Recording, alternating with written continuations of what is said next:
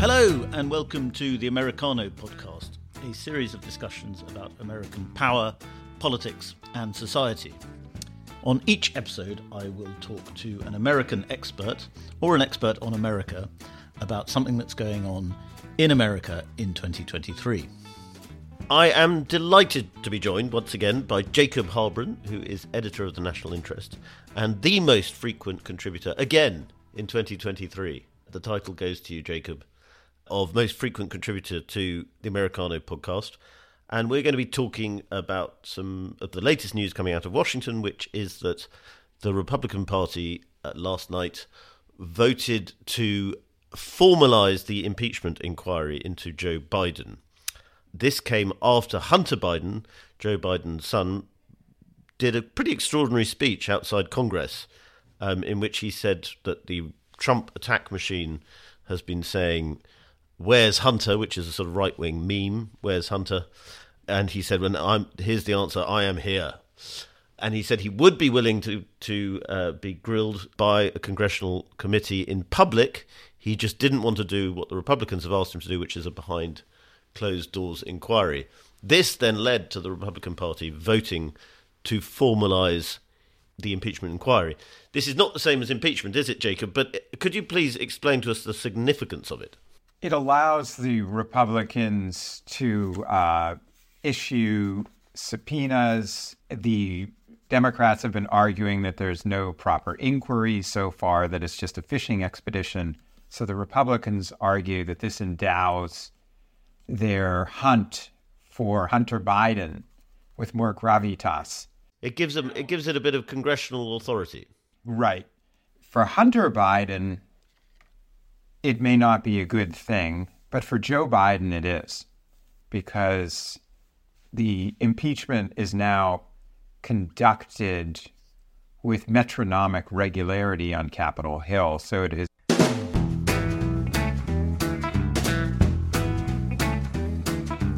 Hello, and welcome to the Americano podcast, a series of discussions about American power, politics, and society.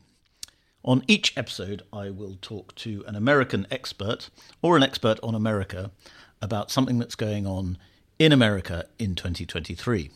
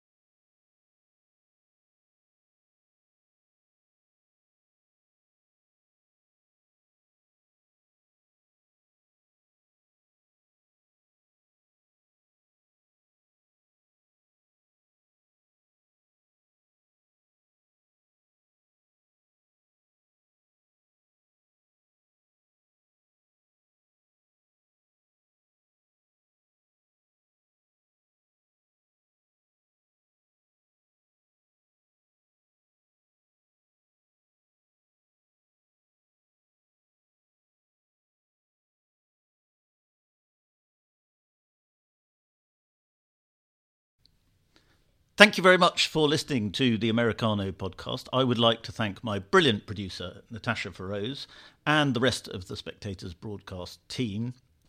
If you like the podcast, please leave a review on whatever platform you are listening to us on. Thank you very much. God bless America.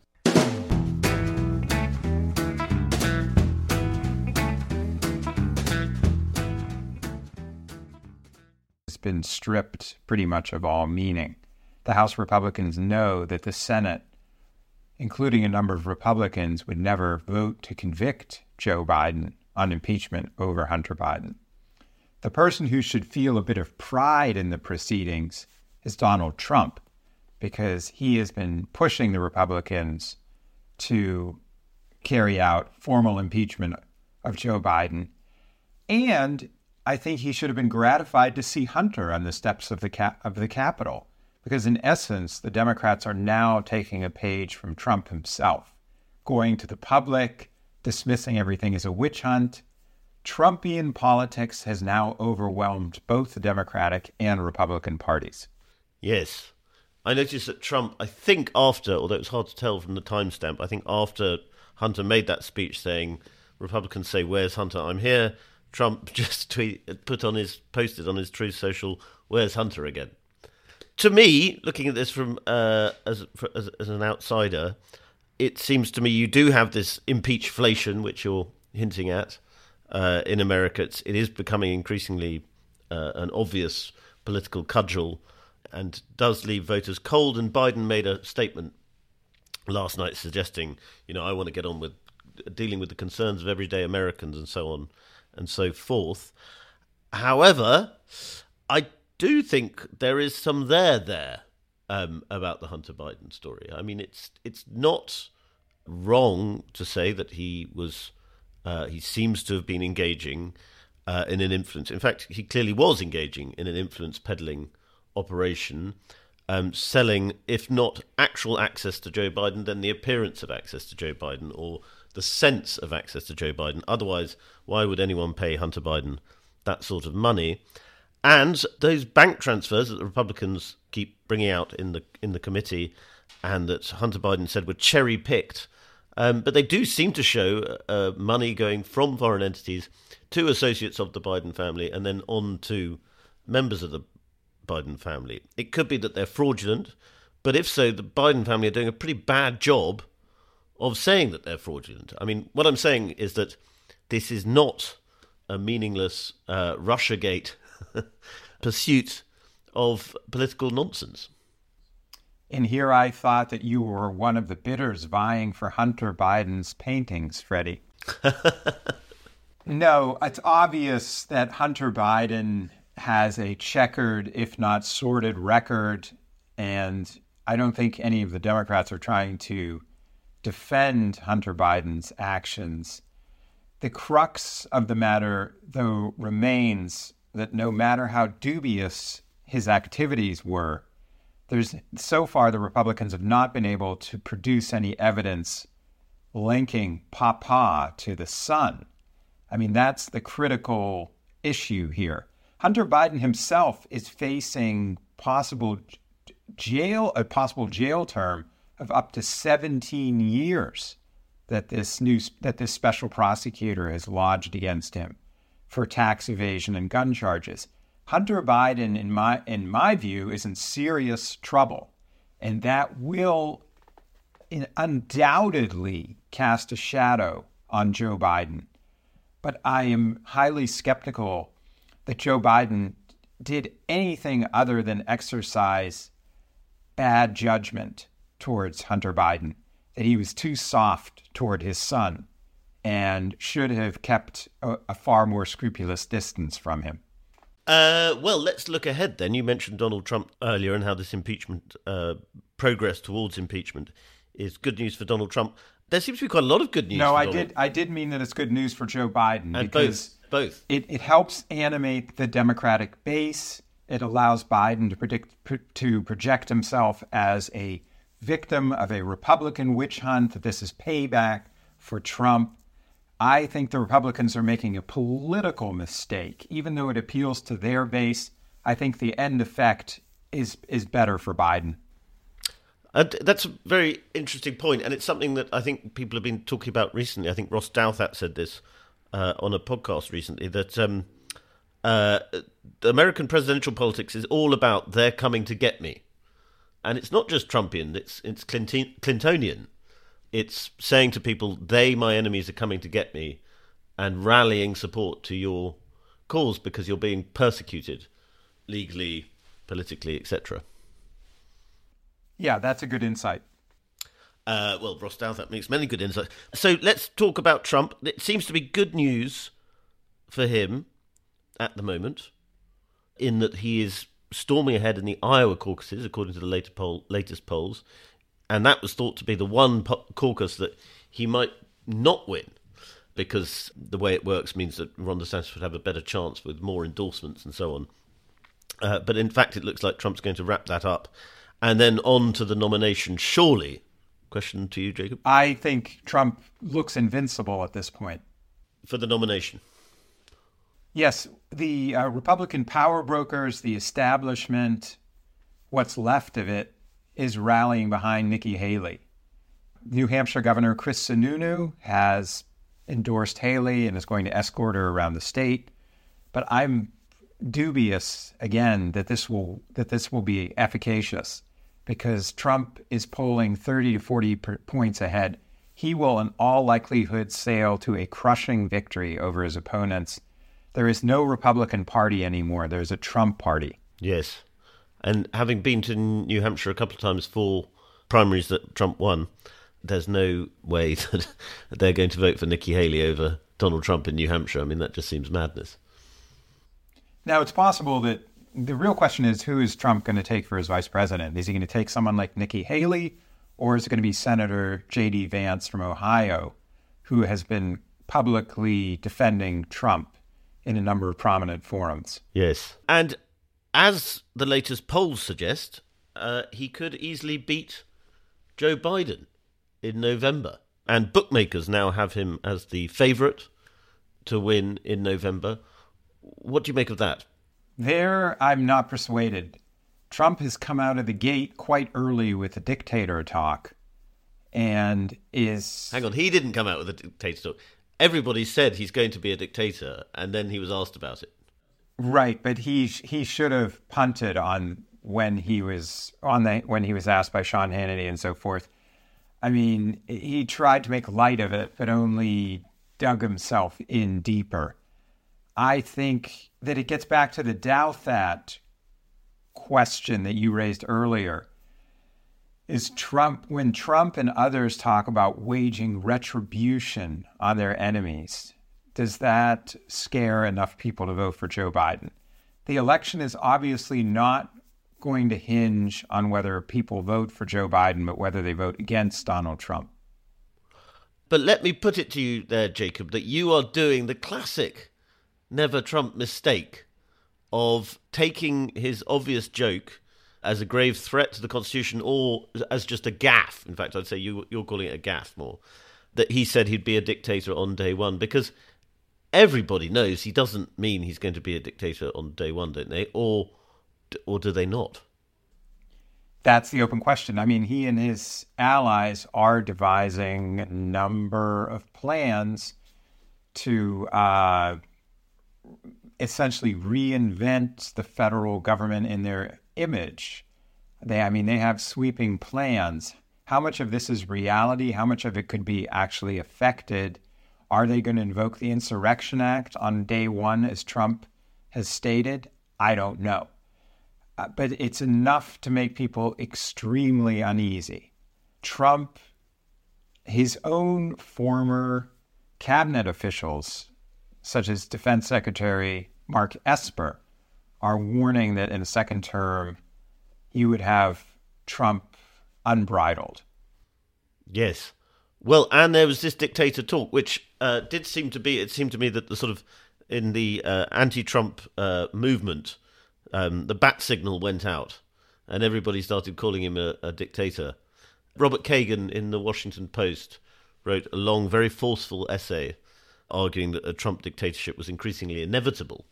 Then Liz Cheney said that uh, America was sleepwalking into a dictatorship, and she meant a Trump dictatorship.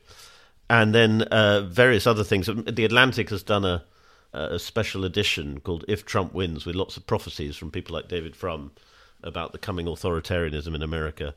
And the New York Times has been doing these reports about um, the Heritage Foundation and its uh, 25 Project 25 about the sort of the Trumpist agenda, the radical Trumpist agenda that's going to come in if Trump wins and his transition into the presidency. This uh, to me, strikes me as exactly the same sort of fear mongering that we've had about Trump um, since 2016. But perhaps because uh, a lot of people who support Trump now want him to be a dictator, this time it's slightly more valid than it's ever been before. I think there is a yearning for some kind of political change in the United States, that we have been at an, at an impasse now for several decades. Each side, it's sort of like, but let's hope it's not like Sherlock Holmes or Professor Moriarty grappling with each other over the Reichenbach Falls. You know, neither has been able to get the upper hand. Maybe the dictator talk actually sells. That's that's the the one thing that the press has not really investigated. That uh, how many people do want the man on horseback in the United States? Well, there, there was some interesting recent polling that I think showed a sixth of young people, uh, say in America, say that I can't remember the age bracket. I assume 20, um, 18 to 32 or 18 to 24, possibly.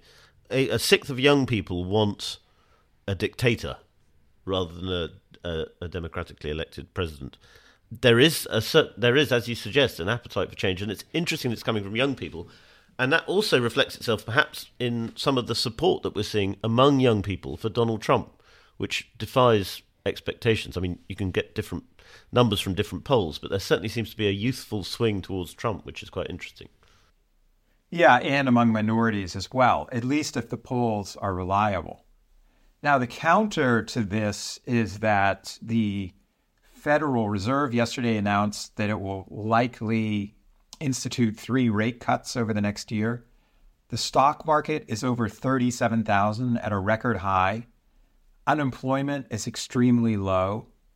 So the if the economy booms over the next year, that will certainly put wind into Biden's sails. At least it would have in the past.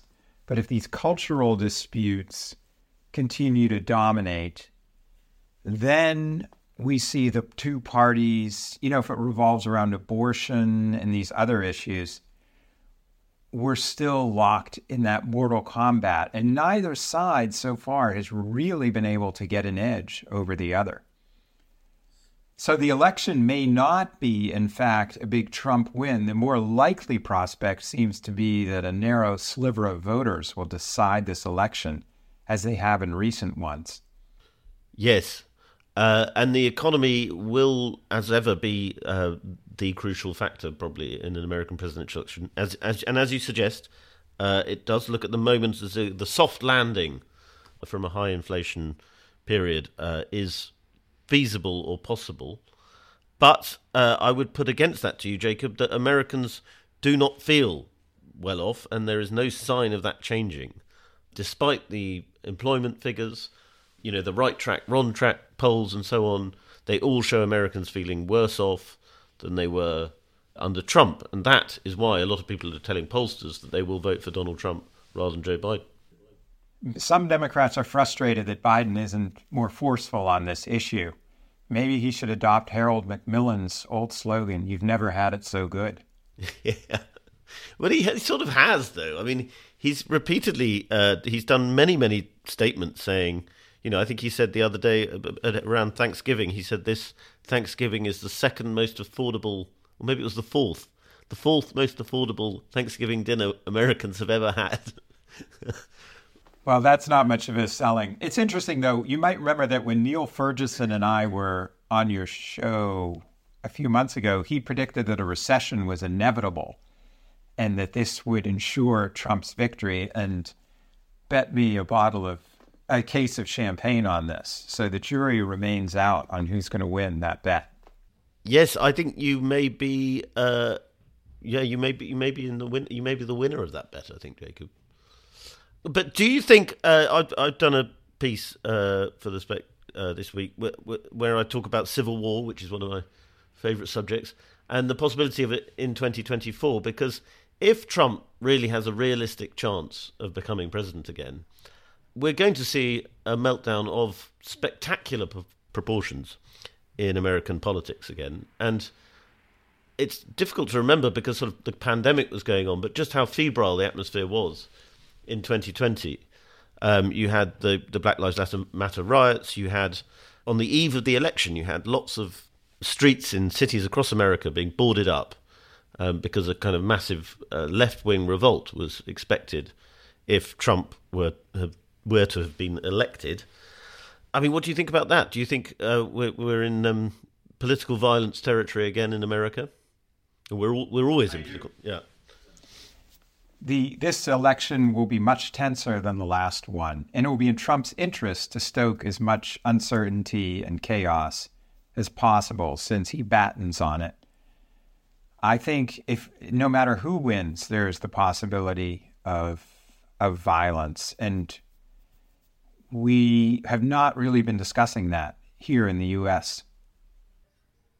Well, but uh, I mean, you do you, you you point the finger of blame there at Trump, but I mean, one could equally say that the Democrats and Joe Biden are, are guilty of stoking up this sense of um, impending doom. And in fact, the dictator talk is in itself a sort of call to political violence, and that when those Black Lives Matter were going riots were going on, it, there was clearly a sort of anti-far, anti-Trump edge to them, and that the Democrats, uh, because they were you know wanted to get on board with the the social justice cause of Black Lives Matter, they uh, essentially just winked at political violence and didn't really condemn it. It took Joe Biden a long time to condemn it. So, I mean, I think I hate to be all both sidesy, but you can um, make the case that the Democrats are just as, if not more guilty, of stoking uh, political aggravation on the streets.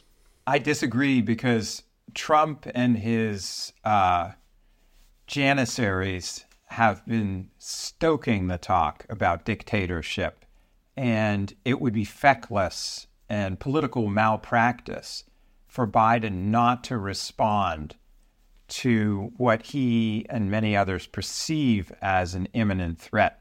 They're not the ones going on Steve Bannon's show as Kash Patel, who would likely be Trump's head of the CIA, did.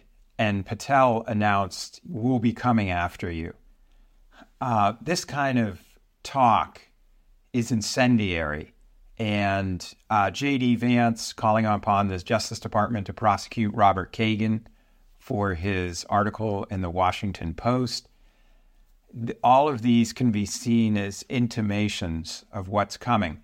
The Heritage Foundation, also this past week, as I wrote the National Interest, met with official representatives of Viktor Orban's government to plot how to stymie aid to Ukraine in Congress. So there's, you know, Heritage has has actively touted the Hungarian model for the United States. There, there are good grounds for unease. Well, uh, given given Biden's uh, job approval rating, I think the Wall Street Journal's latest poll had him down at 37%, which is low, considerably lower than Trump was at the same stage in his presidency. Do you think it's possible?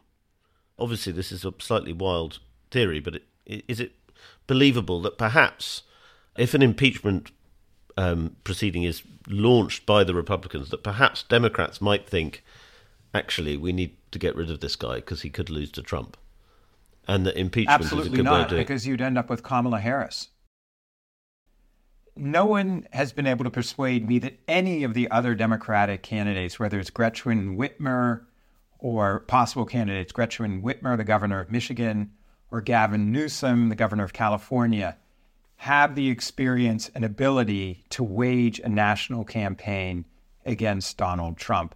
Biden has done it successfully. He has decades of political experience. I actually I, I don't think that any of the others would necessarily fare better than Biden.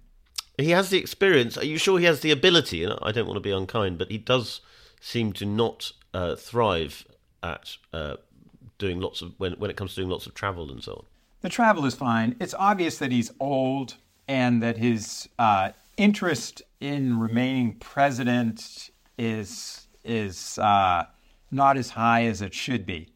I mean, he said the other day that the only reason he's running is to run against Trump. That's really not a very persuasive reelection slogan. I agree with that. Well, Jacob, I think we'll end it there. But um, I, this is probably last time uh, podcast we'll do before Christmas. So have a very happy Christmas and a very happy New Year. Uh, and we look forward to a, a very exciting, if not slightly alarming, year ahead in American politics. Thank you very much for listening to the Americano podcast. I would like to thank my brilliant producer, Natasha Feroz, and the rest of the Spectators broadcast team. If you like the podcast, please leave a review on whatever platform you are listening to us on. Thank you very much. God bless America.